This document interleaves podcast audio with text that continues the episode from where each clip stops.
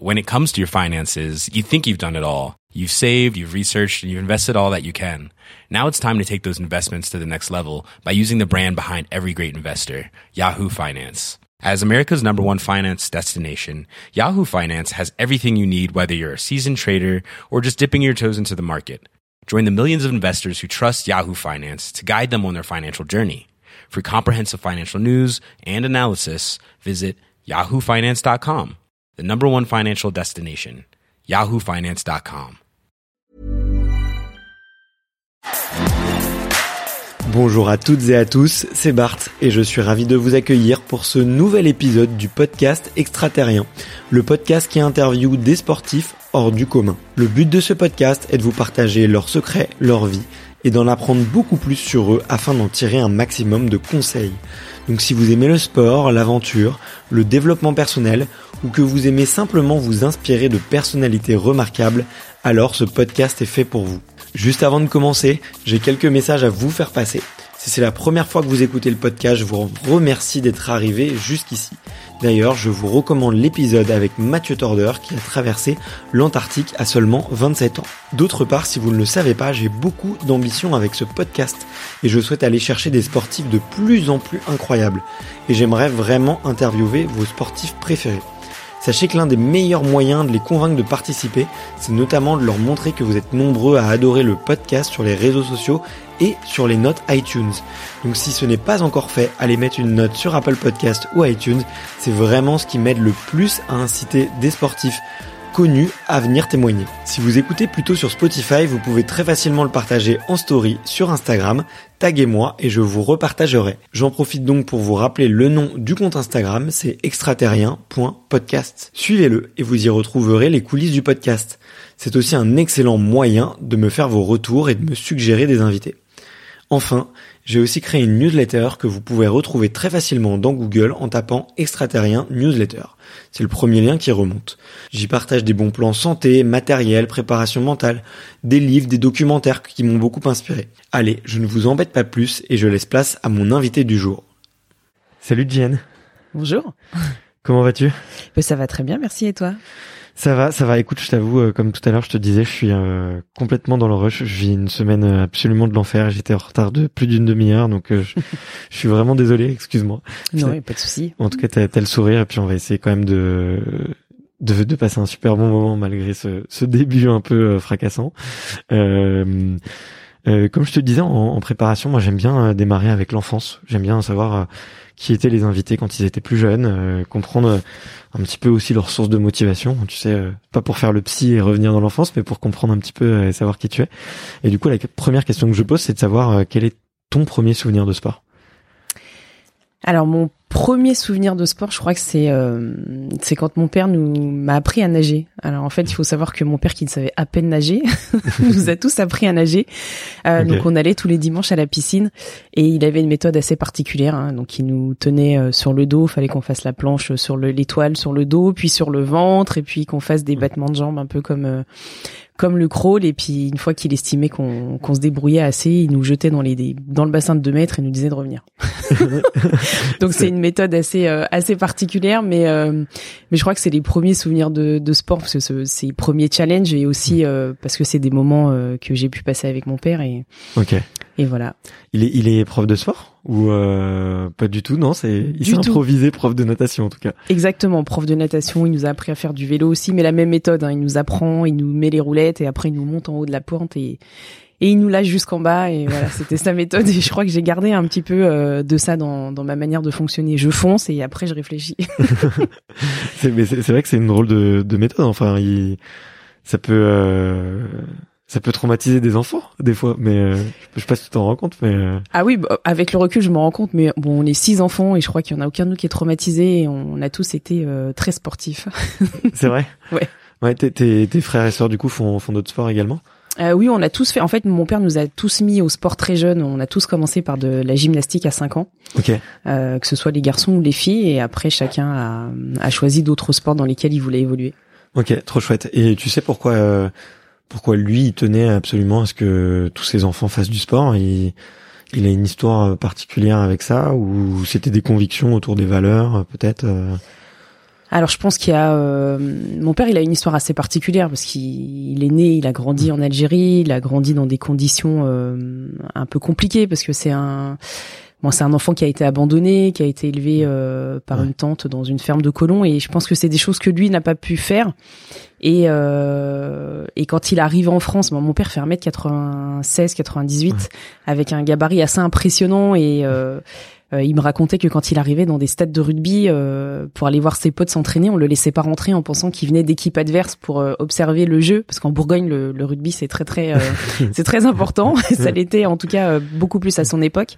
Ouais. Et je pense que c'est des choses qui lui ont manqué et qu'il a voulu nous, nous, faire connaître. Ok, d'accord. Et euh, et il, il, ouais, il vous a pas spécialement poussé vers un sport en particulier, quoi. Il vous a vous a guidé ou faire, on va dire, il vous a appris un peu les, les, les principaux sports euh, qu'il faut faire nager, vélo. Euh. il n'avait pas de sport de prédilection, quoi. Non, il n'avait pas de sport de prédilection. Par contre, une chose était importante pour lui, c'était qu'on sache qu'on sache pardon tous nager euh, tout simplement parce qu'on partait en vacances euh, tous les étés en Algérie et, et, comme on allait se baigner bah, il était important pour lui qu'on qu'on sache se débrouiller tout seul dans l'eau ok d'accord bon bah écoute euh, écoute hyper intéressant cette histoire et et tu, tu disais que ouais derrière toi t'avais gardé un petit peu cette culture là de je fonce et après je vois. Euh, c'est c'est quelque chose que t'as gardé longtemps. Enfin t'as peut-être d'autres anecdotes un peu similaires dans l'enfance où où tu fonçais et puis euh, tu réfléchissais après entre guillemets. Mais euh, euh, alors je sais pas si j'ai j'ai pas de souvenir particulier, mais je mm. sais que ça a toujours été euh, mon mode de fonctionnement en fait. Depuis euh, toute petite, j'ai des capacités assez euh, spectaculaires en sport. J'ai toujours été euh, très puissante, très forte, ce qui me valait d'ailleurs beaucoup de surnoms de type garçon manqué, ce, ce, genre de choses quand j'étais petite. Parce que physiquement j'étais déjà assez assez impressionnante et et je crois que jusqu'au lycée, il euh, n'y a pas euh, un mec qui m'a battu en EPS, euh, que ce soit depuis la primaire jusqu'au lycée dans n'importe quel sport. Ouais. Bon après, une fois que les hormones entrent en jeu, ça devient un petit peu plus compliqué, mais mais voilà, et c'est d'ailleurs comme ça que je me suis retrouvée à faire du javelot. On m'a dit, bah, il manque quelqu'un, tu prends le javelot, tu lances. Euh, j'ai lancé comme une barbare, j'ai battu le record de Bourgogne et après c'est devenu mon sport de prédilection avant les sports de combat. c'est vrai? Ok. Ouais. Je savais pas du tout. Et euh, et euh, juste peut-être pour rebondir sur ce, ce point-là, parce que c'est moi ça me, tu vois les, il y a beaucoup d'athlètes de haut niveau qui ont des enfances un peu particulières, tu vois, et pareil qui ont un petit soit des physiques un peu hors normes, soit des aptitudes physiques déjà un peu hors normes. Et tu vois, euh, enfin j'imagine que ça doit être hyper dur pour tu pour une, une jeune fille, tu vois, d'avoir des, surnoms, euh, en plus un peu masculins, tu vois, en, cas de quand t'es en train de construire ton identité, qu'elle soit masculine ou féminine d'ailleurs, tu vois, c'est ça fait toujours euh, étrange, tu vois, qu'on te donne des surnoms. C'est un truc qui t'a qui t'a je sais pas qui t'a marqué, qui t'a fait souffrir ou ou au contraire, je sais pas, ça t'a renforcé, euh, t'aimais bien en jouer, euh, pour dire, je sais pas, attention, hein, si tu si tu si tu dis que je suis un garçon manqué, tu vas voir, je vais t'en mettre une, et puis on, verra qui est le garçon. Euh, je sais pas, tu, enfin. Alors moi, c'est quelque chose qui m'a qui m'a assez arrangé parce que j'étais euh, très réservée quand j'étais petite, donc j'avais énormément de mal à à parler aux gens, à, à me sociabiliser entre entre guillemets. Bon après, quand tu grandis avec euh, cinq frères et sœurs, si si t'apprends pas à, à rire de toi-même, c'est compliqué parce qu'on est tout le temps en train de se chamailler, en train de se dire on t'a trouvé dans une poubelle, machin t'étais petit. bon, les jeux de frères et sœurs euh, classiques.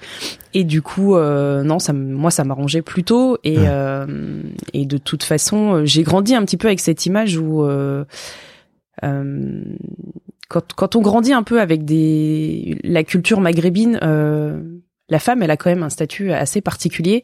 Hmm. Et quand j'étais jeune, je je voulais pas être une fille parce qu'il y avait plein de choses qui m'étaient interdites. Et du coup, le fait euh, d'être comme ça, euh, hyper puissante, hyper sportive, hyper euh, hyper garçon manqué, c'était une manière de dire moi je suis pas une fille comme les autres en fait. Okay. Et déjà dans la cour de, de l'école primaire, moi j'étais pas avec les petites filles euh, sur le côté euh, vers les toilettes à jouer à la corde à sauter ou à la poupée. Moi, j'étais au centre de la cour et, j'étais déjà là présente à faire des courses, à jouer au foot et, je crois mm. que j'étais une des rares euh, filles à être au centre de la cour en disant euh, je suis là quoi. C'est un peu comme comme dans le ring quoi. Faut être au centre. t'as raison, t'as raison. C'est une belle une belle métaphore. Mais en tout cas, c'est c'est c'est hyper intéressant, tu vois, de de voir comment comment tu t'es construite et et, et comment t'affirmes ta ta personnalité par rapport à ça parce que moi, j'ai un, un, copain d'enfance qui était très très très grand déjà très jeune et lui il en a beaucoup souffert quoi. Il était pas du tout à l'aise les les les chaises de à l'école étaient trop petites tout était trop petit pour lui euh, tout le monde l'appelait le géant tu vois et, et et il en a souffert. Mais toi toi j'ai l'impression que ça t'a ça t'a ça t'a endurci mais et euh, et tu tu ouais très jeune du coup tu tu faisais énormément de sport dans la cour de récré dans dans tout. Et tu joues au foot Enfin, je sais pas, t'as mentionné le football, mais euh, tu joues un peu au foot? Ouais, je joue au foot, je, je jouais au rugby. J'avais même été euh, capitaine de l'équipe à l'école euh, à l'école primaire parce qu'on devait faire un tournoi, un tournoi que j'ai pas pu faire. D'ailleurs, je crois que c'est le, le plus triste souvenir sportif que j'ai parce que j'ai été hospitalisé le jour du tournoi, donc j'étais un peu un peu dégoûté, mais j'avais aussi cette routine avec deux copains de classe. alors comment ils s'appelaient? Robert et Sylvain. à chaque fois qu'on arrivait à l'école primaire, ouais, il fallait faire la course. Mmh. et euh, pour savoir qui était le plus rapide chaque matin. Euh, et c'était quand j'arrivais à l'école, j'arrivais déjà en mode euh, aujourd'hui il y a la course, je vais gagner quoi. Donc tous les jours une petite routine de compétition quoi. Exactement. Oui. Ok. Et et les notes, c'était alors moi j'ai toujours été une élève euh, très scolaire, euh, très euh, voilà. Je, je, faisais le strict minimum, voilà. J'étais pas, mais parce que j'avais toujours un petit peu la pression de ma, grande sœur était excellente à l'école, donc on me comparait tout le temps à elle, donc c'était aussi une manière de dire. moi, je suis en mode peace. Laissez-moi tranquille. Tant que j'ai la moyenne, c'est bien.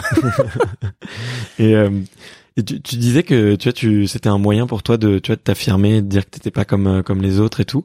Euh, je trouvais hyper intéressant ce point-là. Euh, c'était peut-être que bon à l'époque peut-être que tu n'en avais pas conscience, mais avec le recul, c'était un c'était quelque chose que tu voulais euh, être pas comme les autres et, et marquer un petit peu euh, ta personnalité et montrer que t'étais que t'étais différente. Tu, tu sais, est-ce que tu sais d'où ça vient? Alors oui, c'est c'est quelque chose que c'était important pour moi, ouais, de montrer que mm. j'étais pas euh, que j'étais pas comme les autres. Moi, il y a plein de choses en fait. Il y a euh, euh, je, je suis pas comme les autres petites filles fragiles, etc. Moi, je suis quelqu'un de forte, ce genre de choses. Après, d'où d'où ça peut venir, je je sais pas. Peut-être parce que je suis au milieu aussi de, de ma fratrie et que j'étais, euh, il y avait beaucoup d'écart entre moi et ma grande sœur et beaucoup entre moi et mes petites sœurs, donc j'étais aussi euh, aussi toute seule. Euh. Moi, j'avais mon petit monde imaginaire. j'avais besoin de personne pour jouer, quoi. mais ouais, je pense que ça vient de de, de de, cette fratrie, ça vient aussi de de cette culture de dire que entre guillemets, je pense que depuis que j'ai t'es toute petite, je j'étais pas prête à me soumettre à quoi que ce soit en fait. Ouais. Ok. Ouais, c'est je je je vois je vois très bien ouais. Et euh, et c'est un truc que tu que tu cultives ou que tu essayes de transmettre encore aujourd'hui un petit peu ce je sais pas ce, ce trait de caractère là de de vouloir je sais pas marquer un peu la différence ou alors je pense que c'est quelque chose que je cultive mais inconsciemment euh, de par mes choix. Parce qu'on n'arrive pas par exemple euh, dans une salle de boxe euh, par hasard hein, ou dans une salle de MMA hein. voilà. mais ouais c'est quelque chose que que je cultive inconsciemment. Est-ce que je le transmets?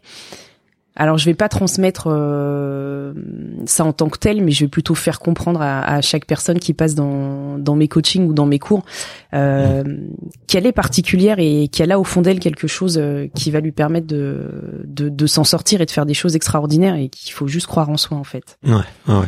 Et et il y a des je sais pas des, des femmes ou des hommes qui, qui t'inspirent un peu qu'on qu'on se traite caractère là ou euh, tu vois moi j'avais j'ai après c'est peut-être euh, je suis peut-être complètement biaisé mais j'ai j'ai pas mal de, de de rôle modèle tu vois pour certains pour certains points tu vois sur l'aspect mental.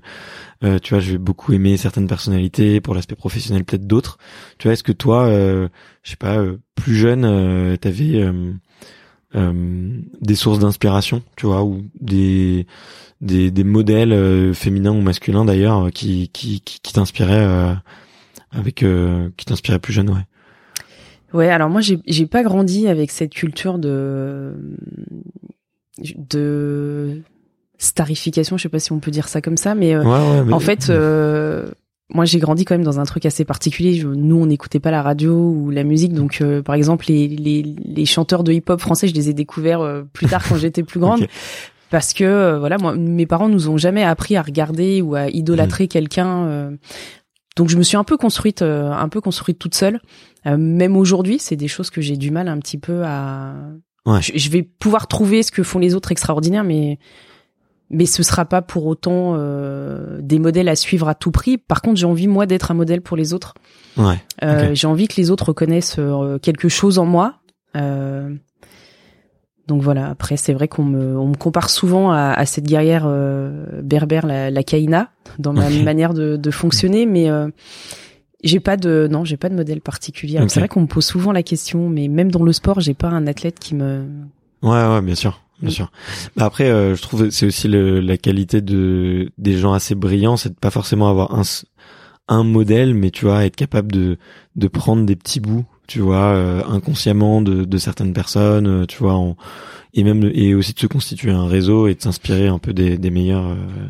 donc donc je trouve ça intéressant et il y a un point sur lequel je voulais rebondir parce que tu as dit oui, par contre j'ai j'ai besoin de, de transmettre aux autres, tu vois, euh, euh, que je que que je suis particulière et que j'ai ma personnalité et que j'ai, enfin moi j'ai compris que, enfin c'était ça que tu voulais transmettre, mais euh, euh, qu'est-ce que tu veux qu'ils retiennent dans cette unicité entre guillemets? Tu vois est-ce qu'ils veulent est-ce que tu veux qu'ils retiennent ton ton esprit un peu justement guerrière? Est-ce que tu veux qu'ils reprennent un peu le, le côté euh, self-made woman entre guillemets ou le côté euh, tout le monde peut se donner arriver Enfin, tu vois, c'est quoi ton message du coup euh, aujourd'hui que, que, tu veux transmettre? Bah, Je crois que c'est un petit peu un mélange de tout ça. c'est de se dire on a grandi avec euh, avec cette vision euh, que la femme c'est euh, c'est un être fragile, qu'elle est très souvent dépendante d'un homme, que le chemin classique pour une femme c'est les études, le mariage, les enfants. Et, et moi j'ai envie de dire un peu. alors c'est vrai que c'est un message qui s'adresse peut-être plus particulièrement aux femmes, mais mhm. c'est voilà c'est un, un, choix personnel. Mais j'ai envie de leur dire en fait euh, il y a des cases on veut vous rentrer dans des cases et, et c'est à mhm. vous de pas accepter qu'on qu'on vous mette euh, dans une case si vous n'avez pas envie d'y aller. Et, et, quand on n'a pas envie de faire quelque chose parce que ça ne nous correspond pas euh, la seule chose pour moi justement pour éviter tout ça c'est de faire ce que nous on a envie de faire. Et et, et, et c'est comme ça qu'on se construit. Donc euh, certes, on va on va rencontrer euh, plein de barrières, plein de difficultés. Euh, on va être montré du doigt, on va être décrié, on va être plein de choses. Mais le plus important au final, c'est j'avais un objectif et j'y suis parvenu. Et pas juste regarder le résultat, mais mais de, de s'intéresser au process. Comment je fais pour arriver à ce résultat? Ce qui compte, c'est pas y arriver vite. Peut-être certains vont y arriver vite, certaines vont y arriver moins vite. Mais ce qui va vraiment compter, c'est de se dire je suis capable de construire un petit peu euh, mon avancée euh, étape par étape en fonction de ce que je suis capable de faire au, moment donné. Et le plus important, ce sera à, chaque étape, parce que ça va être de plus en plus dur, de ne jamais abandonner et de se faire mmh. confiance et de se dire euh, je peux le faire. Je je suis pas dépendante de cette société, je suis pas dépendante de ces cases où on veut mmh. me mettre. Et, et là-dessus, je, je rejoins un peu Rokaya Diallo quand elle dit ne reste pas à ta place. Ouais. Ouais, ouais. Et la place qui est plutôt dictée par euh, parce que la société attend de toi, quoi. Exactement. Ouais. Et euh, et euh, je sais pas trop comment formuler ma question, mais euh, le sujet est hyper intéressant en fait. Euh, bah, déjà, tu vois, je suis, je suis parfaitement aligné avec avec toi sur le fait que il faut pas trop se concentrer sur l'objectif et sur la sur la rapidité ou à laquelle on peut l'obtenir, mais surtout sur le chemin, quoi, plutôt le chemin parcouru. Euh. et ça, c'est dur à comprendre. Après, moi, j'aime bien la métaphore de dire, euh, on n'abandonne jamais sur la ligne d'arrivée, on abandonne toujours en chemin. Et du coup, euh, du coup, c'est là-dessus qu'il faut se concentrer et, et, pas et pas abandonner. Mais le le là où tu vas accompagner des femmes, toi, ça va être euh, peut-être sur des transformations, enfin des comment dire, sur de, de la préparation physique, sur même de, de, la préparation sportive, enfin et des sports de combat aujourd'hui. Euh, et, et, du coup, enfin c'est quoi les, les objectifs que et les quels les, les objectifs que, que généralement les femmes que tu rencontres se se donnent? Désolé, j'ai bégayé plein de fois. J'allais être fatigué. non, non, mais euh, j'ai pas bien dormi, excuse-moi, mais euh, mais ouais, non, du coup, les, les, les, femmes que tu côtoies euh, euh, via ton activité aujourd'hui, c'est, c'est quel type d'objectif qu'elles, qu'elles vont se donner et ça fait de quoi, du coup, les, les étapes intermédiaires euh, qu'elles vont rencontrer? Alors en fait, quand, quand je travaille avec euh, avec des femmes, donc moi j'ai créé la GN Academy, c'est mmh. une association euh, dédiée au, sport de combat, aux arts martiaux, euh, dans lesquels je n'entraîne que des femmes. Donc c'est c'est un milieu associatif. en parallèle, je fais euh, je fais de la prépa physique pour des athlètes de haut niveau. J'ai notamment un, un, joueur de foot qui joue en Ligue 1 à l'étranger, un combattant de MMA qui qui est au Bellator aujourd'hui. Mais c'est euh, c'est deux choses complètement différentes en fait. Quand j'aborde les sports de combat avec les femmes, je l'aborde pas du tout de la même manière, euh, par exemple que que moi euh, pour pratiquer en fait. C'est c'est vraiment quelque mm. chose de différent. Je vais utiliser le, le, prétexte des sports de combat qui est quelque chose qui les attire, qu'elles ont envie de pratiquer, mais qu'elles n'avaient pas forcément l'occasion euh, de pouvoir pratiquer parce que dans les clubs très souvent les structures ne sont pas adaptées aux femmes, mm. les horaires ne sont pas adaptés aux femmes. Mm. Euh, la manière de pratiquer aussi, les femmes elles n'ont pas forcément besoin d'opposition et dans certains clubs c'est de l'opposition du début à la fin euh, du, du, du training les femmes, elles sont quand même un, un, peu plus cérébrales. Bon, ça fait un peu cliché de dire ça, mais elles ont besoin de comprendre ce qu'elles font. Elles ont besoin de, de répéter plusieurs fois et d'être vraiment axées sur la technique. Des hommes aussi. Hein. oui, oui, oui. Pour avoir fait un an, un an de boxe, je peux te dire que que moi ça me traumatisait euh, littéralement en fait de faire euh, deux minutes de technique et, et, et derrière de passer tout de suite à l'opposition quoi. J'ai besoin de comprendre mon corps de comprendre le geste de le faire dix fois cent fois mille fois euh, pour bien le comprendre et un peu l'intellectualiser. Ouais. donc il y a pas y a pas que les femmes qui sont cérébrales hein, je te rassure non c'est vrai mais euh, mais du coup voilà c'est c'est pas du tout les, les mêmes manières euh, de, de pratiquer et d'entrevoir l'activité moi j'ai mis du temps à le comprendre hein, parce que moi j'étais l'inverse Ouais. j'ai besoin de pratiquer. Moi, j'ai besoin de pratiquer, j'ai besoin de l'opposition, j'ai besoin de me confronter. Parce que j'ai pas peur de, de prendre des coups. Et hum, parce que très souvent dans les sports de combat, on arrive en se disant euh, je vais en donner, mais on oublie qu'avant de donner, il faut savoir recevoir quoi. Et, et que si tu sais pas faire l'un, ça va être compliqué d'accepter de faire l'autre. Ouais. Et du coup, les, les femmes quand elles arrivent dans, dans ces sports-là, elles arrivent un petit peu en se disant je vais apprendre à me défendre. Euh, mmh. C'est pour ça que j'appelle mes cours du MMA défense euh, parce qu'elles ont l'impression que euh, euh, elles vont apprendre à faire des techniques un petit peu comme on voit dans le Krav Maga. Euh, je vais pouvoir euh, stopper quelqu'un en un coup. bon, ça c'est des choses qui n'existent pas, pas forcément dans la réalité.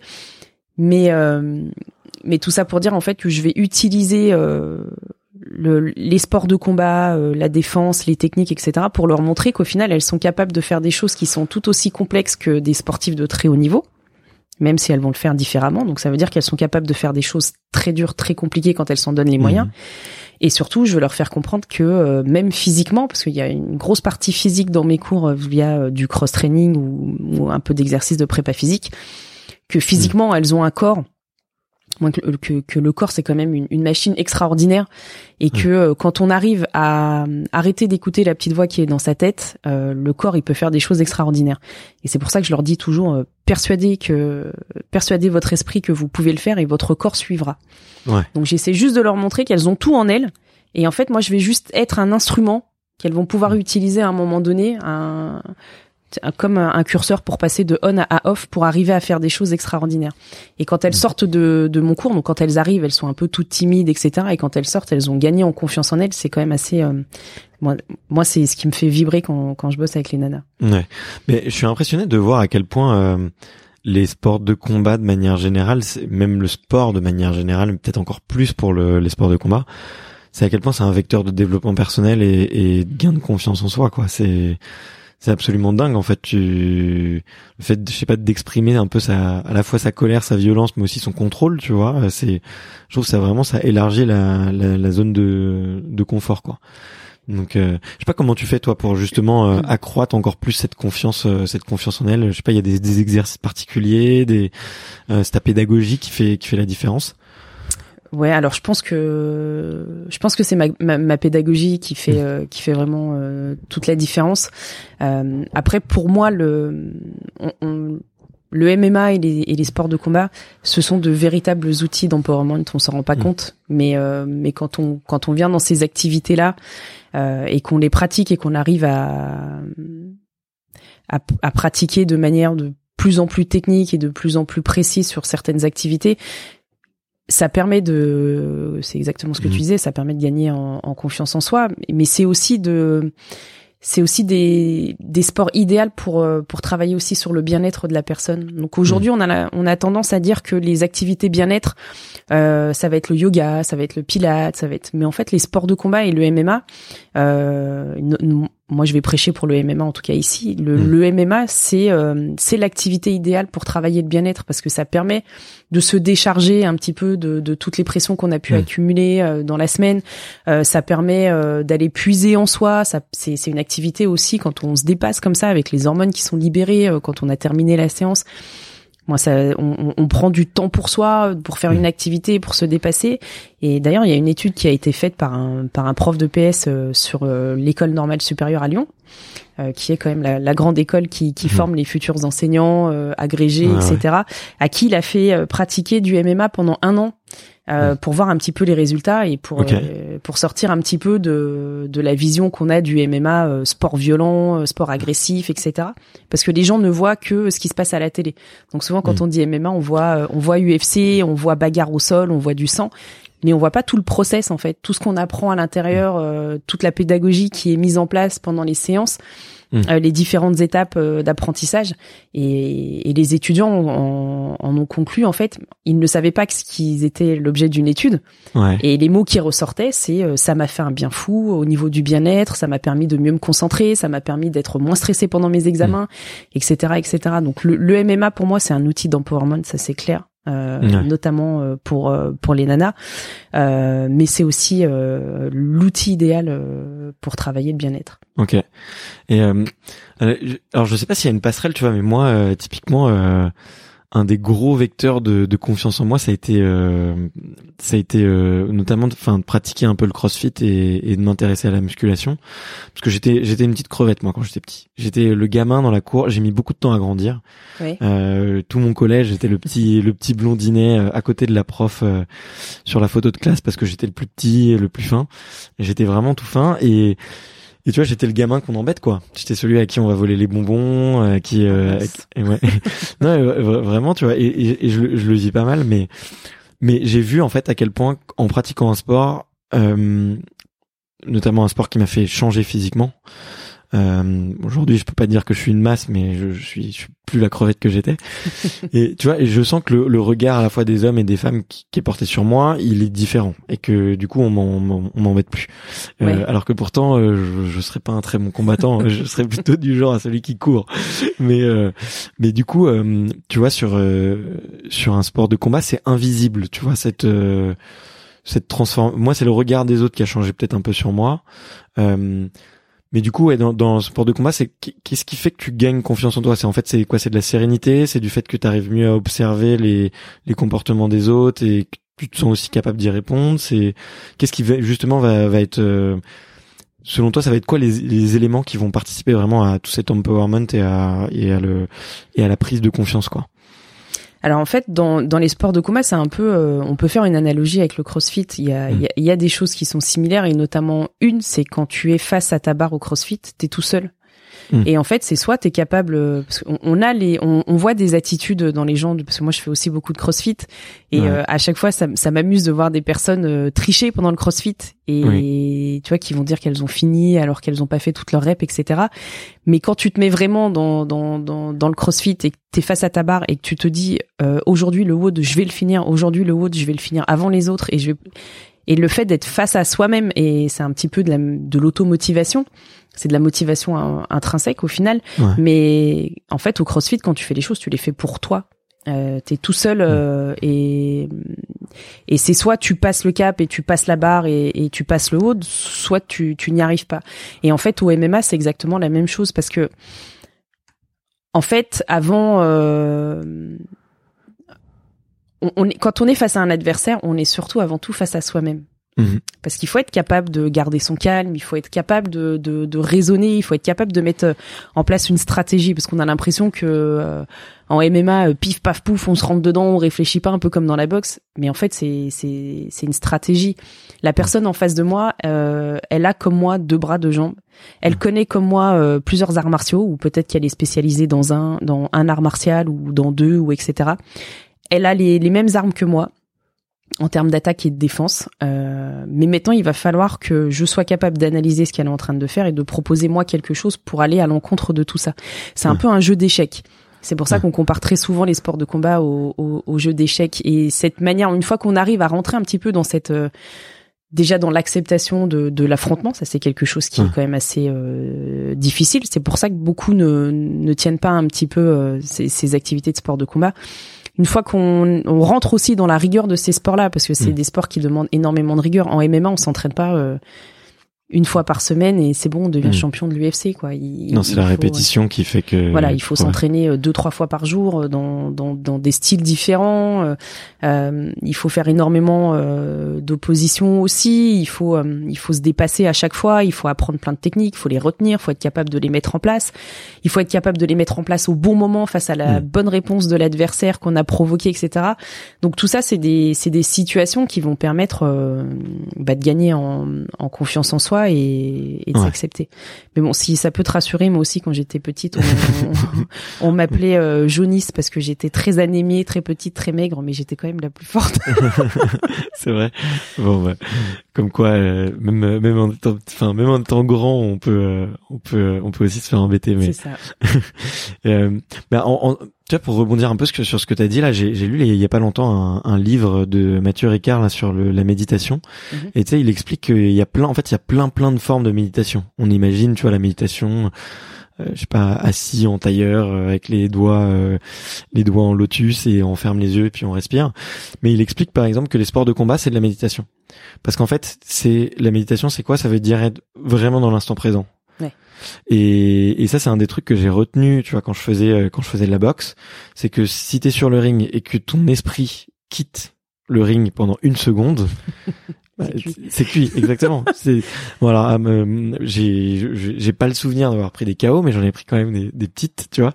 Et euh, et et, et, et, pour le coup, je trouve ça c'est hyper intéressant sur, sur vraiment le l'apprentissage que ça fait à être vraiment hyper concentré, à être vraiment dans l'instant présent. Ça c'est, euh, je trouve ça hyper euh, hyper puissant quoi. Je sais pas si t'avais si on t'avait déjà dit un peu ce, ce parallèle, mais euh, mais c'est ça t'apprend à te concentrer quoi. Pour le coup, euh, sur les, les enfants un peu dissipés, d'ailleurs, on l'entend souvent.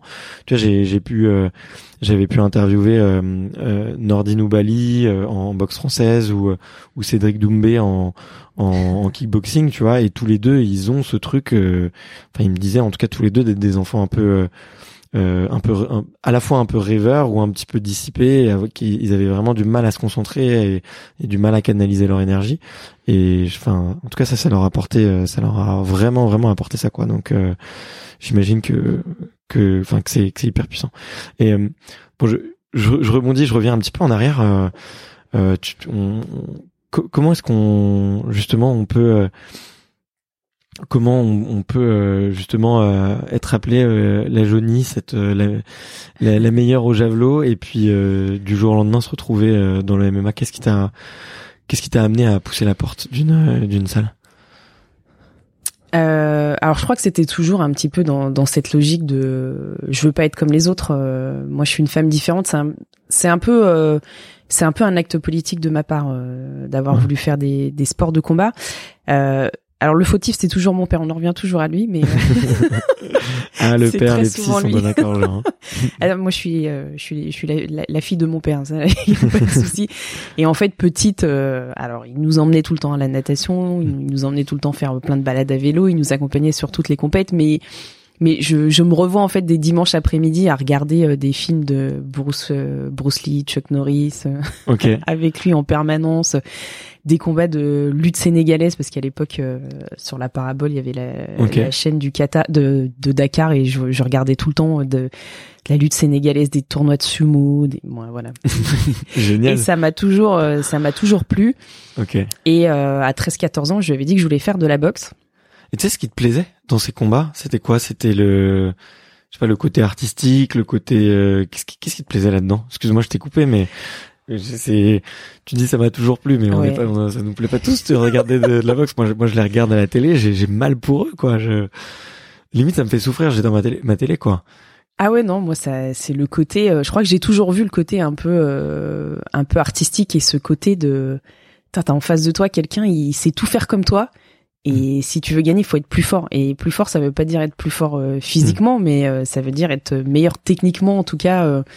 Euh, ouais. bon, et, et, et, physiquement aussi, mais puis je crois que c'est le côté spectaculaire. Ok. Je voulais apprendre à faire des coups de pied sautés dans tous les sens. ah ok, d'accord. Donc il y avait, il y avait un peu de tout ça. Et donc pour en revenir à l'histoire, donc il, m'avait dit que je pourrais faire de, de la boxe parce que mon père était féministe, mais pas trop quand même quand je partirais de chez lui. voilà. Donc ça a été un peu. Euh, donc il a fallu que j'attende. Euh, j'ai découvert la boxe française à la fac. Euh, en cursus en STAPS parce que moi j'ai moi je suis prof de PS et donc j'étais en STAPS.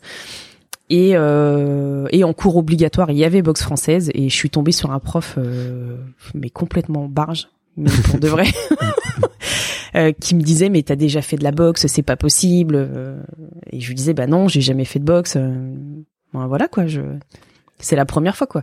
Il me dit ouais c'est ça et comment t'as appris? Donc en plaisantant je lui disais bah j'ai regardé Chuck Norris. Voilà quoi.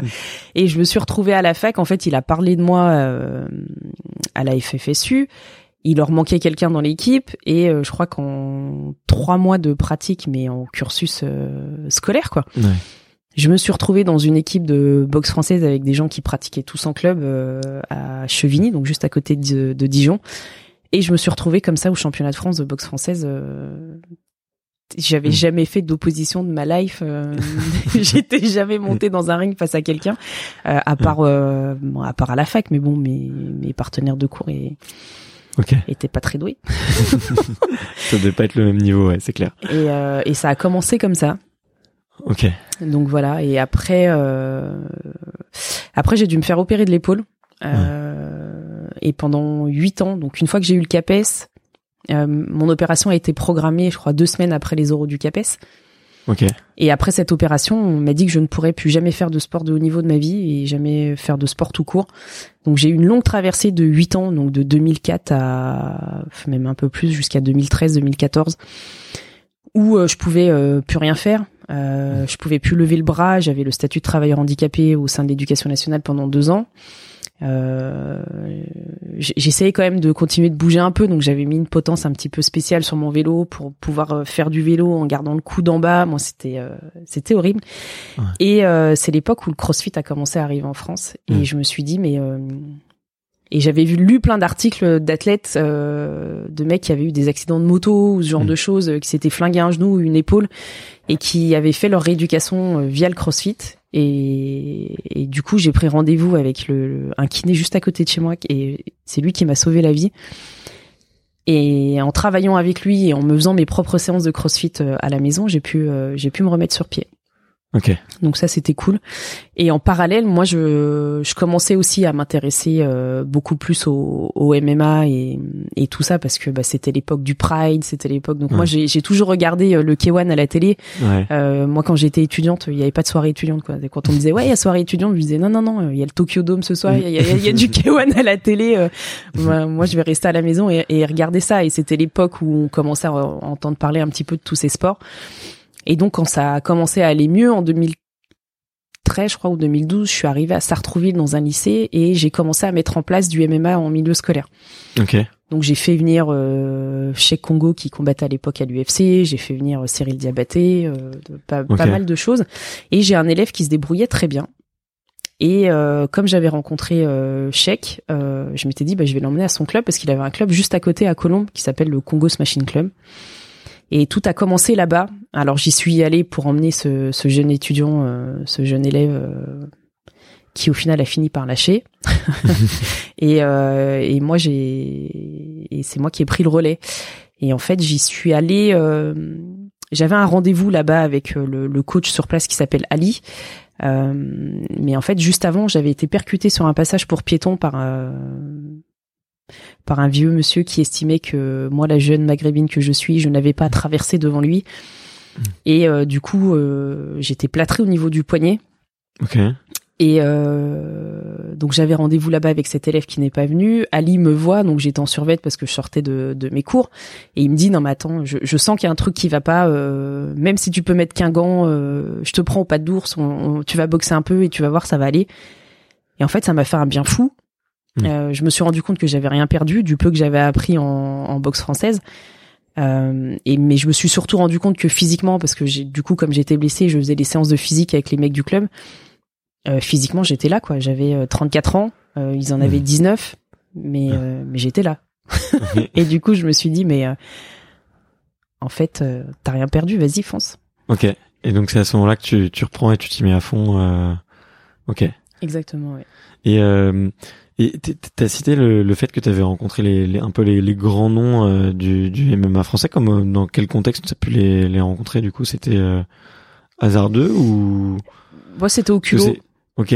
ouais, j'ai j'ai contacté Sheik sur euh, sur Instagram, je crois. Ok. Ou Facebook, je sais plus à l'époque, en lui disant voilà, je suis prof en lycée, je veux organiser un stage pour mes lycéens. Et en fait, il m'a répondu tout de suite oui, et il est venu avec Vincent Parisi.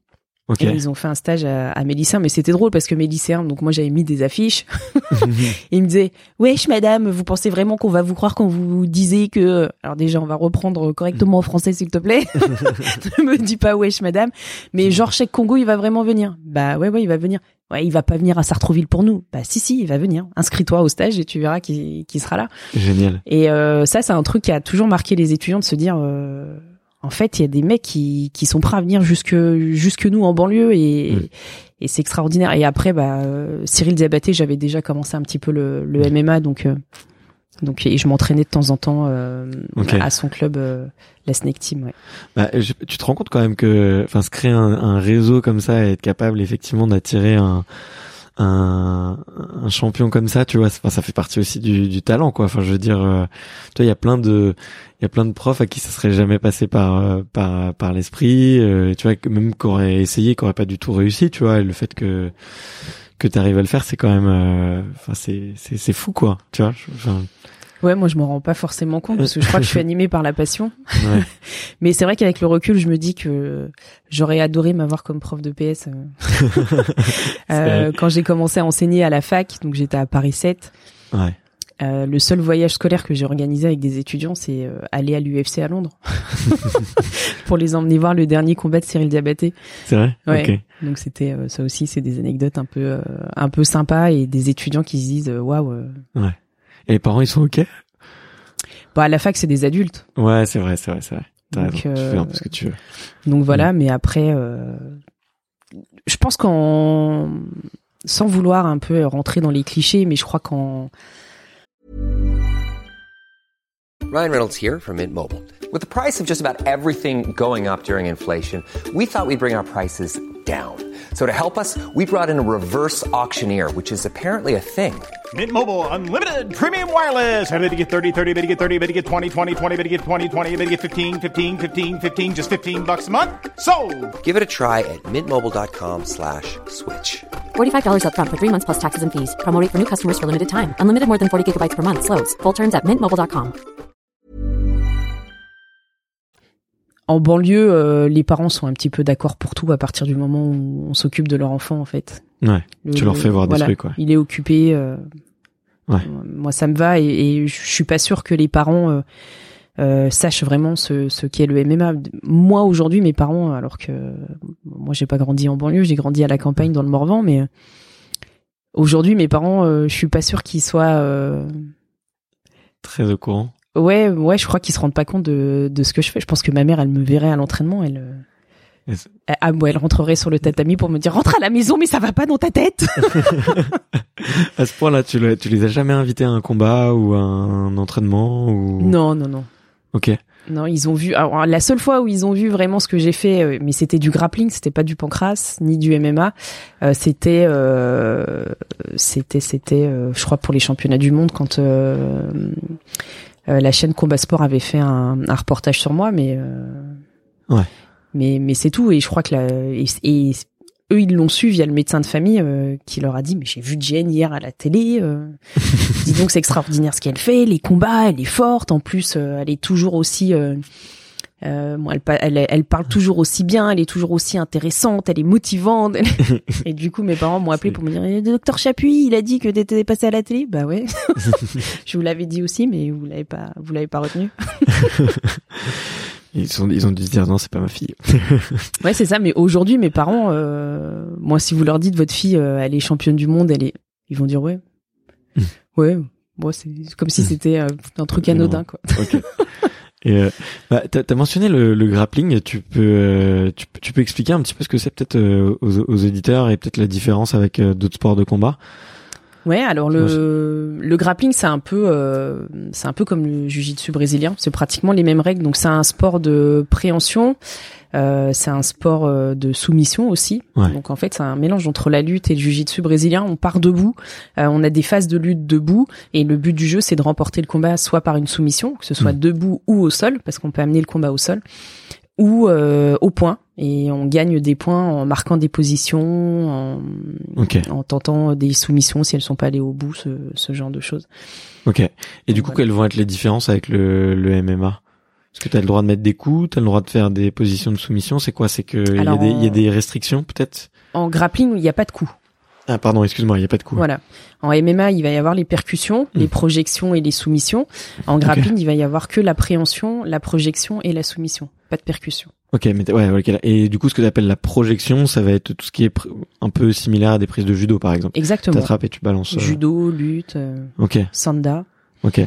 Et euh, j'avais j'avais j'avais entendu dire, mais peut-être que peut-être que je me trompe, mais euh, que dans le, le MMA justement, c'était tous les tous les meilleurs combattants aujourd'hui, c'était des gens, pas c'était pas forcément les boxeurs, mais que c'était plutôt au contraire ceux qui venaient du jiu-jitsu brésilien et de la lutte, parce que c'était plus déterminant. Peut-être que ça ça a peut-être changé, mais euh, Alors quand ça a commencé avec le Pride, c'est vrai que l'école Gracie Barra au, au Brésil euh, euh, remportait un petit peu, euh, remportait un petit peu tout. C'est vrai qu'ils arrivaient avec leur, leur technique un petit peu de, de, de soumission de jiu-jitsu brésilien, amener le combat facilement, assez rapidement au sol et Mm. le terminer au sol.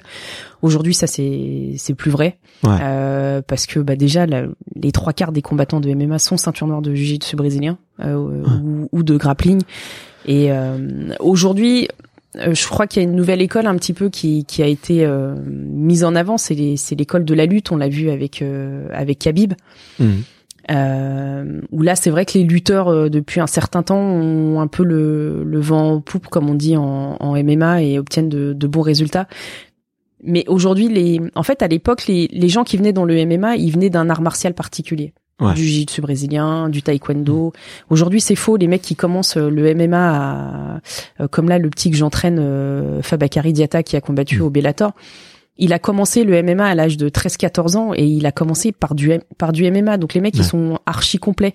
Euh, Ouais. Quand on voit aujourd'hui un combattant comme Saladin Parnasse aussi, qui, qui combat dans ma team, qui est euh, l'espoir numéro un français, euh, et je pense que quand il va rentrer à l'UFC, il va, il va faire euh, un, un- un carnage. Euh, quand on le voit aujourd'hui, il est complet. Saladin, il y a pas, euh, il a un striking de fou. En boxe anglaise, quand il va mettre les gants dans des salles avec des mecs qui viennent de la boxe anglaise, les mecs ils, ils tiennent pas. En pied-point, quand il est face à des mecs du K1 ou du Muay Thai, Mm. les mecs c'est compliqué pour eux. Euh, et en- au sol, en lutte, c'est, c'est, ils sont en galère aussi. C'est des mecs qui sont archi complets. Donc à l'époque c'était vrai, aujourd'hui Ouais. ça l'est moins. Ouais, ouais, je vois, je vois. Mais il y a, en plus, il y a quelques analogies, tu sais, sur, euh, même dans les sports d'athlétisme, tu vois, le triathlon, c'était toujours des gens qui avaient une base, soit en natation, soit en Ouais. vélo, soit euh, course à pied. Maintenant, des tout jeunes, ils font du triathlon et ils sont tous très forts sur les trois. Ok, ouais. Mais je vois très bien, ouais. Et, euh, tu- le, moi, j'aimerais connaître un petit peu de, aussi un, de l'intérieur au- aujourd'hui, tu vois, euh, tous ces sports, justement, tu vois, que ça soit le grappling ou peut-être le MMA, mais vu par une femme, tu vois. Parce qu'on on voit que ça a de plus en plus euh, d'ampleur, tu vois, sur les circuits masculins. Euh, L'UFC, comme euh, comme on disait tout à l'heure, c'est c'est devenu euh, presque, tu vois, dans le langage commun, tu vois. Même les gens qui font pas de sport de combat ou qui sont pas particulièrement sportifs, ils savent ce que c'est que l'UFC ou le MMA, ils connaissent au moins des deux, un des deux mots, on va dire. On- pour euh, pour euh, pour les enfin pour certaines générations, même surtout pour les jeunes. Euh, et mais j'ai bah, je je sais pas à quel point c'est médiatisé aujourd'hui pour les femmes et à quel point c'est structuré tu vois. Est-ce que c'est est-ce que c'est pareil? Il y a une ligue euh, un petit peu dominante euh, comment comment est-ce que ça fonctionne tu vois et comment comment est-ce que ça évolue comment est-ce que ça se développe? Alors en fait, le, le MMA féminin, il se développe plutôt euh, plutôt assez bien. Ouais. euh, dans le sens où euh, toutes les grandes organisations, que ce soit l'UFC, le Bellator, le PFL, le Ouais. Rising, euh, proposent des combats euh, des combats féminins. Aujourd'hui à, à l'UFC, on a des, des combattantes qui sont euh, monstrueuses.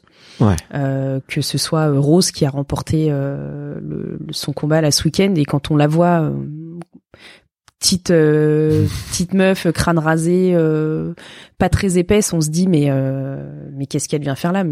Techniquement aujourd'hui euh, elle est euh, elle est ce qu'il y a de, de meilleur à l'UFC, hommes et femmes confondus. Ok. Vraiment. Euh, après, on a d'autres euh, d'autres femmes qui arrivent. Alors c'est vrai que en France, on n'a pas ça parce qu'on n'a pas encore de, de combattantes stars Ouais. euh, françaises. On a des combattantes qui combattent à l'UFC. Euh, Il y a Zara Firn. Euh, malheureusement, elle a encore raté une pesée, donc euh, je pense que son contrat à l'UFC est assez compromis. Effectivement. Euh, ensuite, on a- il y a une jeune fille qui vient d'arriver, euh, qui est passée par le circuit euh, amateur, championnat du monde amateur. Alors, je, me rappelle plus de son, son prénom, mais qui est dans le sud. Hmm. Elle, elle va faire parler d'elle à l'UFC, c'est sûr, parce qu'elle est quand même très très forte. Mais en France, on n'a pas encore de, de combattante euh, phare. Alors Ouais. si, il y a Lucie Berthaud, parce qu'on la voit actuellement euh, dans Colanta, donc ça va peut-être permettre aussi à bah ouais, ça va peut-être permettre euh, c'est voilà. ça qui fait, c'est ça qui aide aussi, ouais. Donc euh, du coup, euh, des, on sait qu'aujourd'hui la télé-réalité, elle a quand même beaucoup d'influence et peut-être que des des jeunes filles qui vont regarder Colanta et qui vont voir Lucie Berthaud vont se dire euh, ah ouais en fait le MMA c'est ça, ça a l'air chouette, je peux essayer. Mm. Mais euh, on n'a pas comme aux États-Unis euh, Rose qui qui explose le circuit, euh, Zhang Weili en Chine qui est, est juste monstrueuse et qui aujourd'hui est, est une star. euh, euh, en, en Chine, donc même quand dans des pays comme euh, comme la Chine, euh, des brésiliennes euh, qui cartonnent à l'UFC, bon, il y en a, il y en a plein. Et après, euh, contrairement à la boxe anglaise, par exemple, euh, dans le circuit euh, MMA, les salaires pour les femmes sont calculés de la même manière que pour les hommes. Ok. Donc ça, c'est aussi quelque chose qui est euh, qui est très intéressant, donc par rapport à l'ancienneté, etc., etc. Et notamment à l'UFC avec le fait qu'il n'y ait qu'un seul sponsor. Donc avant c'était Reebok, aujourd'hui c'est Venom. Ouais. Euh, les primes sont calculées par rapport à l'ancienneté et, et le nombre de combats euh, qu'on a fait euh, voilà à l'UFC. Après il y a d'autres primes qui vont se rajouter, mais les salaires de base sont calculés exactement de la même manière. Donc ça c'est quelque chose qui Ouais. est assez euh, C'est c'est bien de le noter. Voilà, hein. C'est presque étonnant. Ouais. Voilà. On pourrait avoir une image un peu euh, machiste, tu vois, de Mm. de toutes ces organisations et tu vois, puis c'est un, un milieu d'hommes et puis même tu sais dans la boxe c'était euh, pour m'être intéressé un petit peu à toute l'histoire de, de de Mac Tyson et compagnie, euh, c'était c'était sacrément véreux et sacrément masculin quoi. Mais euh, c'était, je pense pas très fair, mais euh, pas très juste. Ouais. Donc euh, c'est bien de le c'est bien de le, mentionner quoi. En, en boxe anglaise, c'est encore vrai. Hein, les, les salaires féminins sont, sont moindres. Alors après, Mm. les grosses stars en boxe anglaise vont gagner plus. Donc ça, c'est euh, ce qui avait été mis en place avec euh, la, nouvelle, la, la loi qui a été mise en place grâce à Mohamed Ali.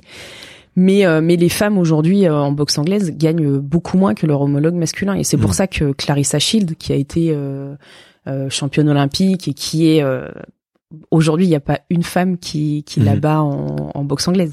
Ouais. Euh, se met euh, se met au MMA, euh, Ouais. se met au MMA et elle prend une organisation qui n'est pas non plus anodine. Euh, elle choisit le PFL. Elle aurait pu Mhm. choisir l'UFC avec euh, avec son passé parce que l'UFC aurait été très intéressé. Mais pourquoi le PFL Parce que le PFL c'est la seule organisation aujourd'hui qui propose un tournoi féminin à un million de dollars. Ok. Voilà, donc euh, il y a des tournois à un million de dollars comme ça un petit peu partout. Il y en a eu en Corée. Euh, le dernier à l'avoir remporté, c'est un Français, Mansour Barnaoui. Ouais. Et euh, il y en a jamais eu pour les femmes. Et le seul, c'est le PFL. Donc c'est une Hmm. organisation américaine. Et bah parce que derrière, ils vont vouloir la faire rentrer justement dans, dans ce tournoi. Et en plus dans une catégorie de poids euh, que les autres... euh, parce que un des nerfs de la guerre aussi pour moi aujourd'hui dans, dans ces sports de combat et notamment le MMA, c'est les, les catégories de poids. Ouais, bien sûr. Euh, ça s'arrête à 66 kilos à l'UFC Ah ouais. et au Bellator. Le PFL propose 70 kilos. Et Ok. Clarissa Shield combat à 70 kilos. Donc en fait, on va avoir euh, au prochain tournoi du PFL féminin Clarissa Shield, ancienne championne olympique de boxe anglaise, Mm. euh, une championne olympique de judo et, euh, et derrière euh, d'autres boxeuses euh, Ouais. sur un tournoi où elles vont s'affronter en plusieurs manches pour euh, pour un million de dollars. Donc ça c'est intéressant. C'est quand même fou parce que tu vois, as, du coup, tu as plusieurs sports historiques qui sont en plus des sports euh, olympiques, Ouais.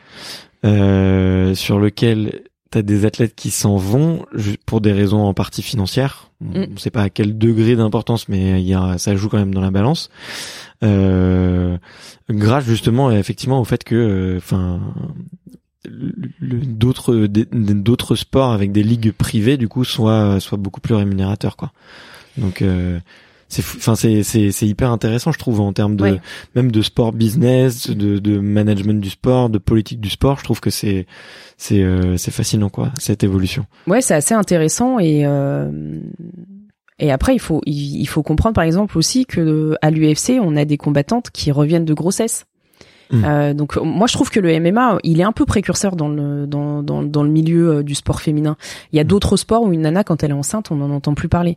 Euh, Ouais. Aujourd'hui il y a quand même euh, donc la conjointe de d'Amanda Amanda Nunes qui est euh, une des stars de l'UFC donc euh, elles viennent d'avoir un, un bébé donc déjà il y a aussi Mm. le côté un peu euh, euh, bah ça ça pose pas de problème que les combattants soient gays et l'affichent et, Ouais. et, et aient des enfants et donc ça aussi je trouve que c'est très précurseur pour euh, euh, pour tout ce qui est lutte contre les discriminations euh, sexuelles et genrées et on a des nanas qui, qui, qui reviennent de grossesse et qui recombattent et qui gardent leur place, qui gardent Ouais. leur rang et, et, et qui, et qui vont se, se remettre en place. Là-dessus, dans les autres sports de combat, on est, on est quand même très en retard. Moi, quand ça m'a fait mal au cœur quand j'ai vu euh, la dernière, euh, une des jeunes filles de l'équipe de France de judo, euh, où il y avait Mm. un article où elle disait qu'elle qu'elle allait être à la rue parce qu'elle elle avait pas d'argent quoi, alors Ouais. qu'elle venait de remporter une médaille aux, aux Jeux Olympiques. La boxe anglaise pour les femmes aux Jeux Olympiques, c'est que depuis 2012. Mm. On a Ouais. tendance à l'oublier ça. Et seulement euh, trois catégories de poids, je crois, ou quatre catégories de poids contre huit ou neuf chez les hommes. Mm. Donc il y a, il y a du retard et euh, ce sport qu'on voit un petit peu comme un sport barbare, moi je trouve qu'il est quand même précurseur dans dans, dans pas Ouais. mal de choses. Alors après il y a d'autres femmes qui ont mené de grandes guerres comme Serena Williams, etc. Et peut-être que aux États-Unis ça a marqué les esprits et, et on reste un petit peu dans dans, dans ce cheminement d'essayer d'être égalitaire. Mais même si ça a mis du temps à se faire au niveau de, de l'UFC, aujourd'hui à, à l'UFC il y a des catégories de poids. Moi il y a des il y a énormément euh, de combattantes femmes et il y en a pratiquement autant que chez les hommes. Non, non, mais écoute, moi je trouve ça hyper intéressant. Effectivement, j'avais déjà entendu que, tu vois, le le le MMA et, et les différentes organisations étaient euh, plutôt exemplaires, tu vois. Ouais.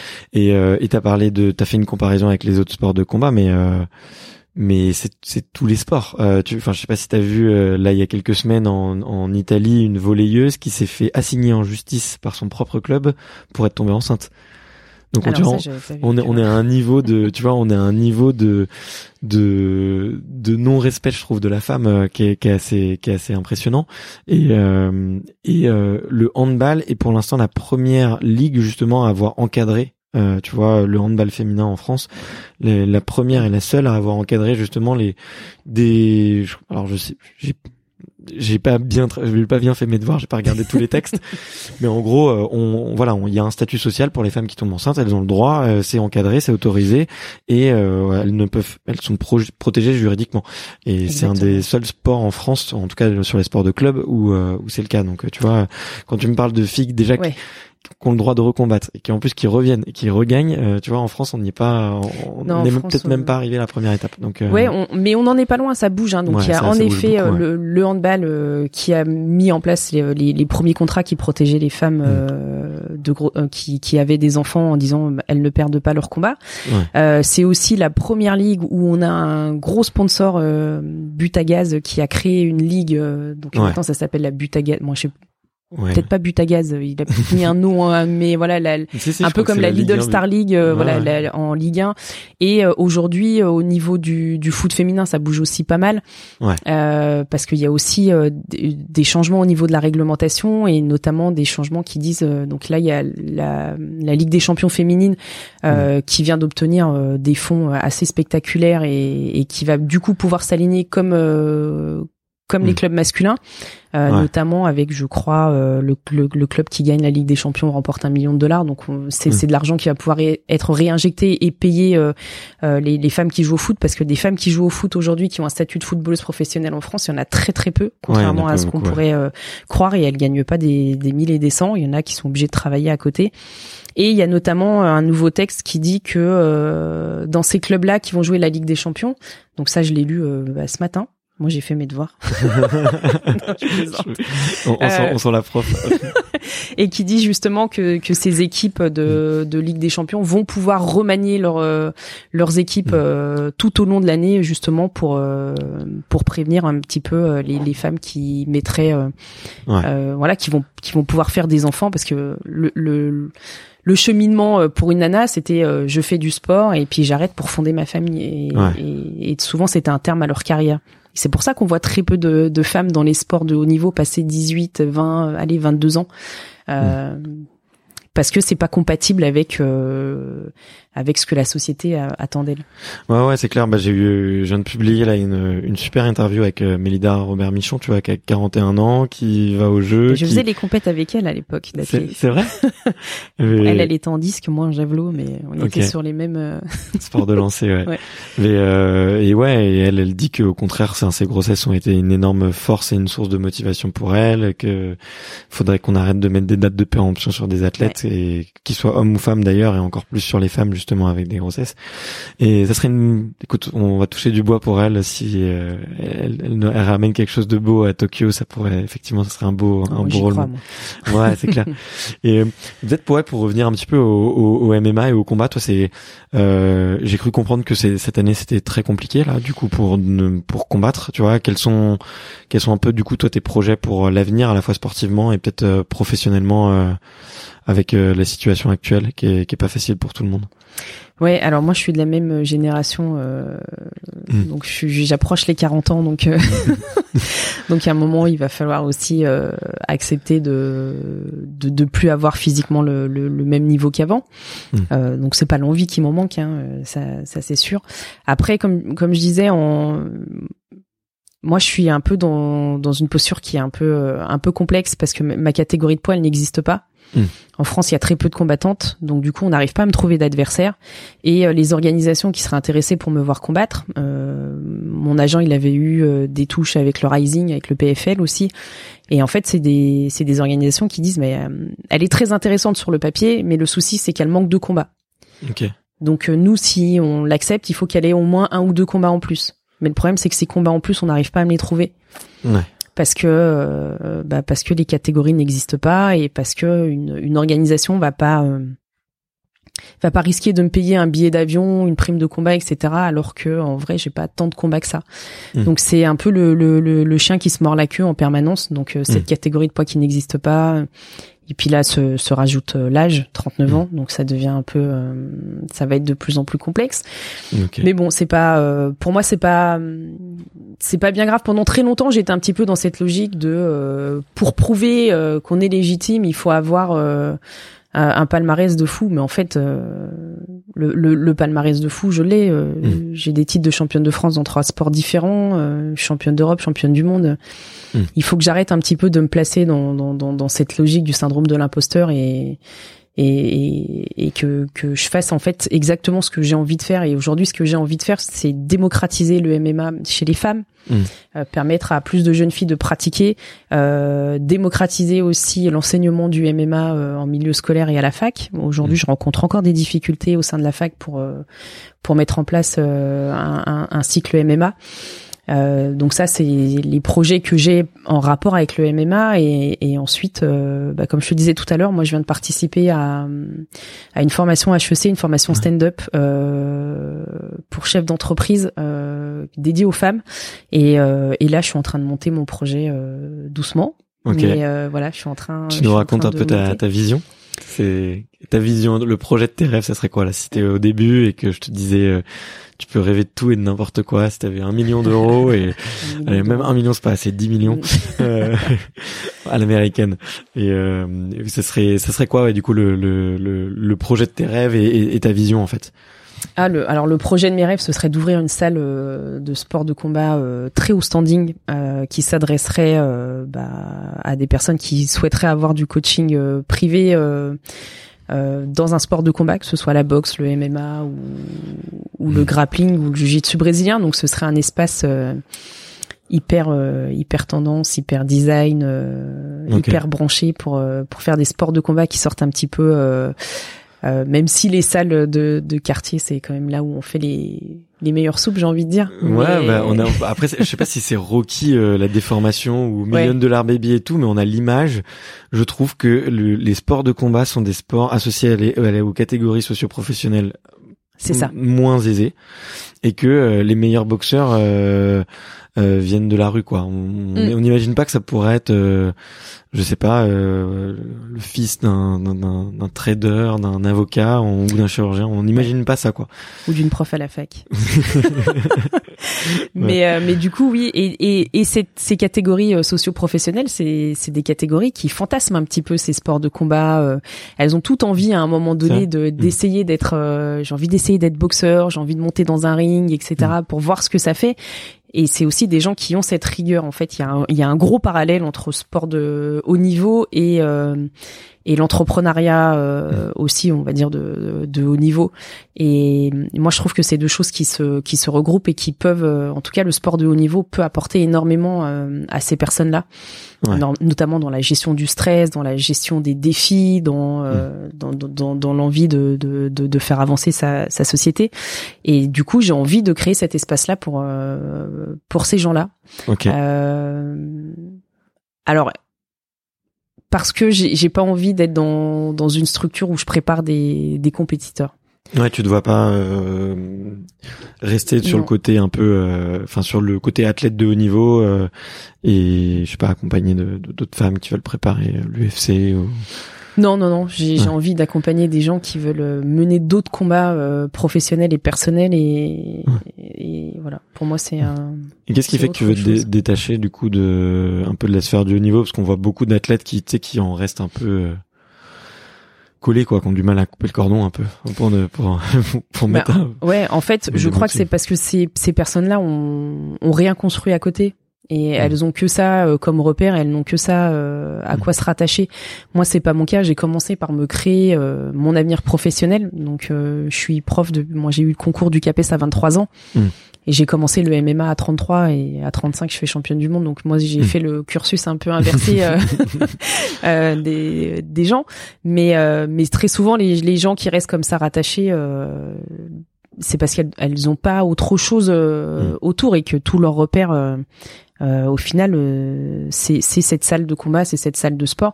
Et après il y a une autre réalité. Euh, en, en France le sport professionnel en- le sport professionnel il est pas développé. Euh, aujourd'hui un, un, un combattant il va pas payer pour un préparateur physique. Ouais.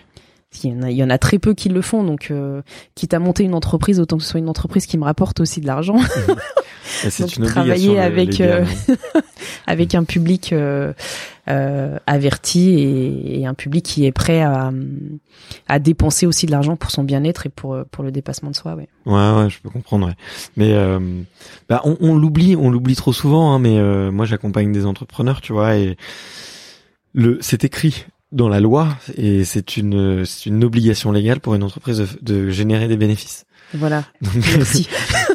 donc euh, à, à- l'inverse des associations et des fondations qui ont interdiction de générer des bénéfices, ouais. euh, une entreprise est obligée de le faire. Donc à partir du moment où on crée une entreprise, c'est quand même qu'il y a, un- il y a le but est effectivement de, de générer du chiffre d'affaires et, et par conséquent du, du bénéfice.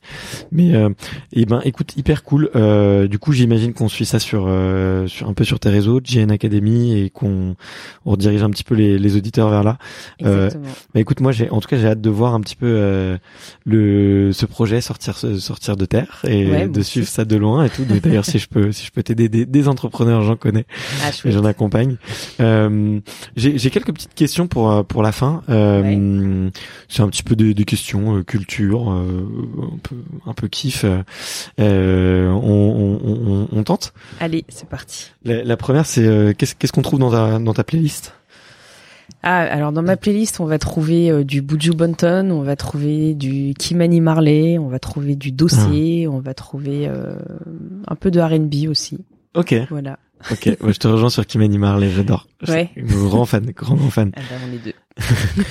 Euh, si tu si tu pouvais te donner un un conseil à ton toi-même de de 18 ans, tu vois, qui rentre à la fac de, de Staps, qu'est-ce que la, la de l'époque elle aurait eu besoin de savoir et que t'aimerais lui dire, t'aurais aimé lui dire?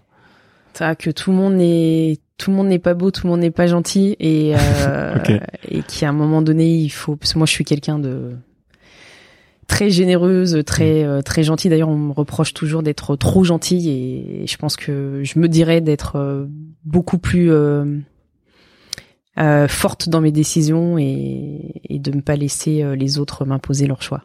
Ok, ok, c'est c'est hyper inspirant. euh, Est-ce que t'as un petit, euh, je sais pas, un petit porte-bonheur, un petit gris-gris euh, avant de monter sur le ring, une petite routine, tu vois, qui que tu répètes? Alors, Des routines, c'est- j'imagine. Des routines, il n'y a que ça, mais euh, Ouais, Ou- alors ou un peu moi j'en ai une qui est pas très euh, que je subis. c'est pas euh, je je suis envahie par le stress et j'ai besoin de pleurer avant de c'est vrai?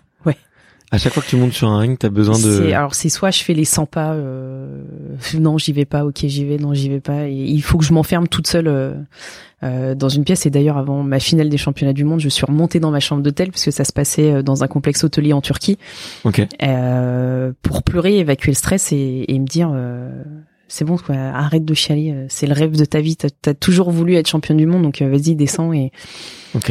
donc moi c'est plus une routine Wow. Et est-ce que euh, non mais attends c'est c'est hyper intéressant parce que enfin euh, Marie-Josée Pérec pareil elle avait ce, ce truc euh, Ouais. 24 heures avant une course où où euh, elle est incapable de dormir je crois euh, enfin même une course où elle devient euh, championne olympique avant je crois qu'elle a été vue à 2 heures du matin en train de boire du coca euh, dehors euh, tu vois euh, pour évacuer le stress. Donc tu vois c'est pas du tout euh, anodin quoi. Ouais. euh, mais et du coup, enfin, désolé, j'ai envie de rebondir là, mais est-ce que t'as remarqué que t'étais meilleur quand tu lâchais tout et effectivement, bah, ok, tu pleures, t'assumes, t'acceptes et puis voilà, ou est-ce que au contraire, tu vas être, tu vas te sentir meilleur quand tu vas retenir le truc, faire tes 100 pas et essayer de faire passer un peu euh, l'énergie. Enfin, il y a pas de différence ou? Non non, quand quand je lâche tout, euh, je suis je suis bien plus performante ouais. Ok. C'est- En fait, c'est je lâche tout mais j'ai aussi un passage où je me parle à moi-même en fait, c'est c'est Ouais. de l'autodétermination ouais. Ok. Bon, c'est c'est on, on va pas. en- un petit peu avec le côté euh, bagarre tout ça, on se dit oh elle pleure avant. Non, non, mais écoute, moi, ça me surprend pas du tout. Euh, c'est c'est montée de stress et c'est chacun a son chacun réagit différemment. Euh, Il y avait il y avait aussi Jacques Brel, hein, Jacques Brel euh, qui dit dans une interview euh, à chaque fois qu'il donnait un concert et qu'il chantait en public, il passait deux heures avant à vomir. Ah littéralement, tu vois. Et pourtant, tu vois, c'est un bon, c'est un on aime ou on n'aime pas Jacques Brel, mais tu vois, à son époque, c'était quand même euh, Ah bah c'était quelqu'un. c'était Mm. quelqu'un, ouais. Euh, donc comme quoi, on en souffre tous. Et, euh, euh, c'est quoi ton ton plus beau souvenir de de sport? Le Bah, ça reste d'être sur le podium euh, et d'entendre la Marseillaise chanter pour soi. Ça, c'est un truc. Euh... en termes d'émotion, c'est euh, c'est énorme et de se dire, mais habituellement, je regarde les autres derrière la télé et Mm. là, je suis à l'autre bout du monde et et la Marseillaise, elle chante pour moi, quoi. C'est euh... moi, j'en Mm. suis encore tout ému. tu m'étonnes. Euh, et euh, est-ce qu'il y a un, un autre sport? Alors t'en fais déjà beaucoup, hein, mais euh, est-ce qu'il y a un autre sport que t'aurais aimé pratiquer à haut niveau? Du football américain. J'aurais aimé être étudiante aux États-Unis et, et fracasser tout le monde au football américain. C'est vrai, je, je sais pas du tout si le, fo- le football américain est, est, est beaucoup représenté par les femmes. Enfin, j'ai l'impression que les sports féminins, les sports, euh, enfin les sports au féminin, les sports au masculin sont pas du tout les, les mêmes euh, aux États-Unis. Mais Ouais, à part le basket, euh, Ouais, à part le basket, il commence à y avoir aujourd'hui une ligue assez intéressante, euh, oui, même en, en NBA, mais euh, c'est vrai qu'aux aux États-Unis, on est encore dans les clichés ou les images qu'on voit quand on quand on cherche football Mm. américain féminin, euh, c'est des nanas qu'ils ont mis en string et en culotte. euh, ouais, voilà, euh, donc euh, c'est voilà. pas la, la meilleure image qu'on peut qu'on peut en avoir. non, pas trop, c'est très très sexualisé, ouais. Euh, Est-ce que euh, il y a un livre ou un film euh, qui t'ont inspiré et que tu recommandes aux, aux gens autour de toi pour euh, pour leur faire passer un message ou parce que tu tout simplement tu les tu les as beaucoup aimés? Euh, moi, j'ai j'ai été euh, énormément touchée par euh, Zahir de Coelho. Ok. euh, qui est cette quête un petit peu spirituelle d'un homme qui part à l'autre bout du monde pour euh, pour retrouver son bonheur. Euh, ouais, je crois que c'est le seul bouquin qui m'a qui m'a vraiment marqué spirituellement. Après, il y en a il y en a d'autres, mais euh, mais plus parce que je suis très sensible à certaines causes, euh, euh, Ouais. notamment les, les les enfants. Je sais que j'avais été traumatisée par ce livre. Allah n'est pas obligé de l'histoire d'un enfant soldat.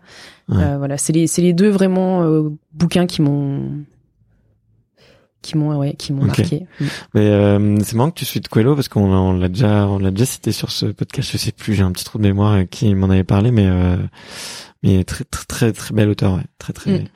Et euh, Est-ce que est-ce qu'il y a une question que t'aurais aimé que je te pose? C'est le moment où le, le micro est à toi. Je vais pas prendre un café. Euh... Ouais, co- comment je vois le sport féminin dans dans dix ans? Bah, Vas-y, je te la comment Je pose. vois évoluer? Comment? Euh, en fait, c'est euh, c'est une réflexion que que j'ai et aujourd'hui il y a beaucoup de de, de sportives femmes qui qui ont qui ont cette même réflexion.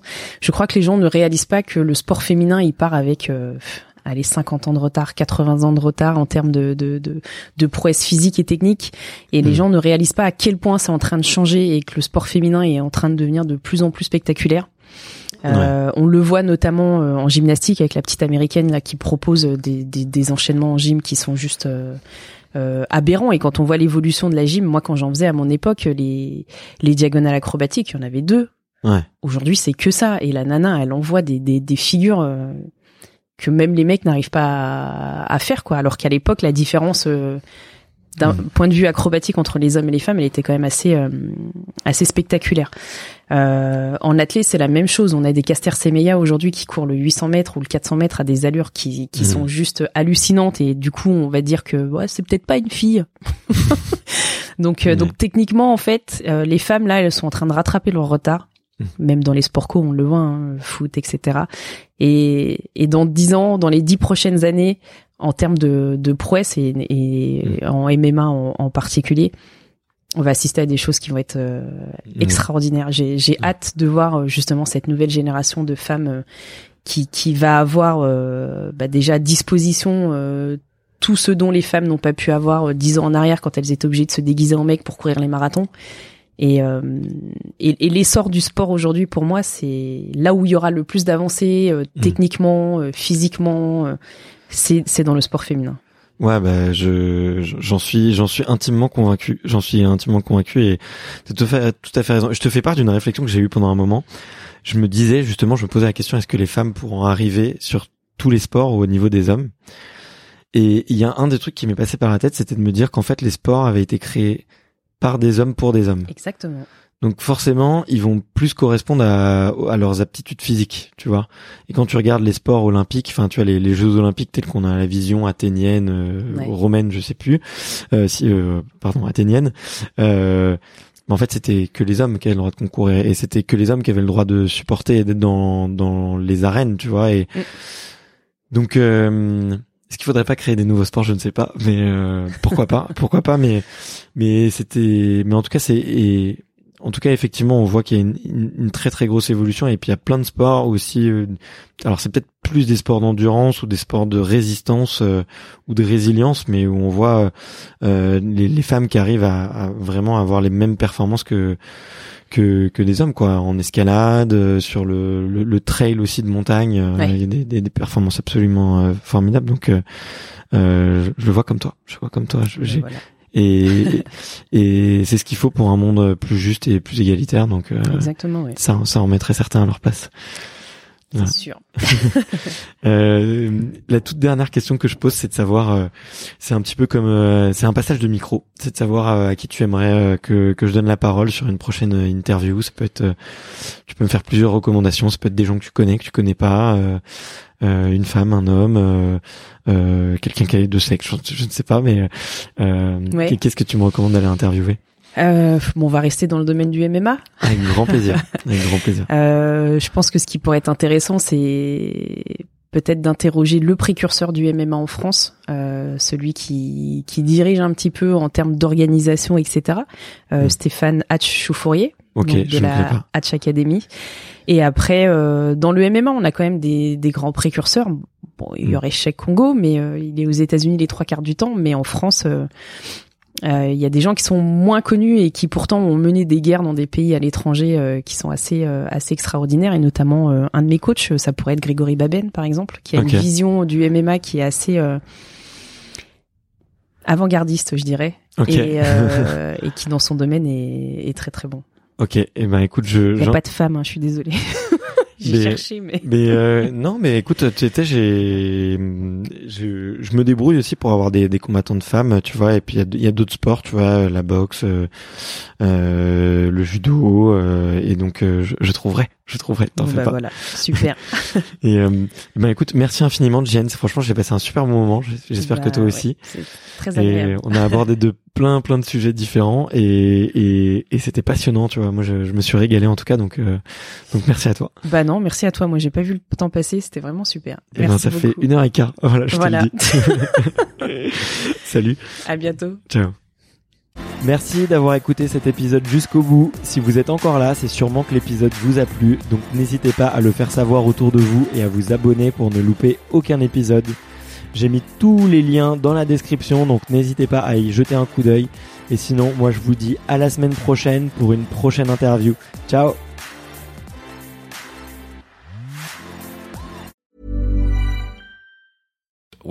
finances, you think you've done it all. You've saved, you've researched, and you've invested all that you can. Now it's time to take those investments to the next level by using the brand behind every great investor, Yahoo Finance. As America's number one finance destination, Yahoo Finance has everything you need whether you're a seasoned trader or just dipping your toes into the market. Join the millions of investors who trust Yahoo Finance to guide them on their financial journey. For comprehensive financial news and analysis, visit yahoofinance.com, the number one financial destination, yahoofinance.com.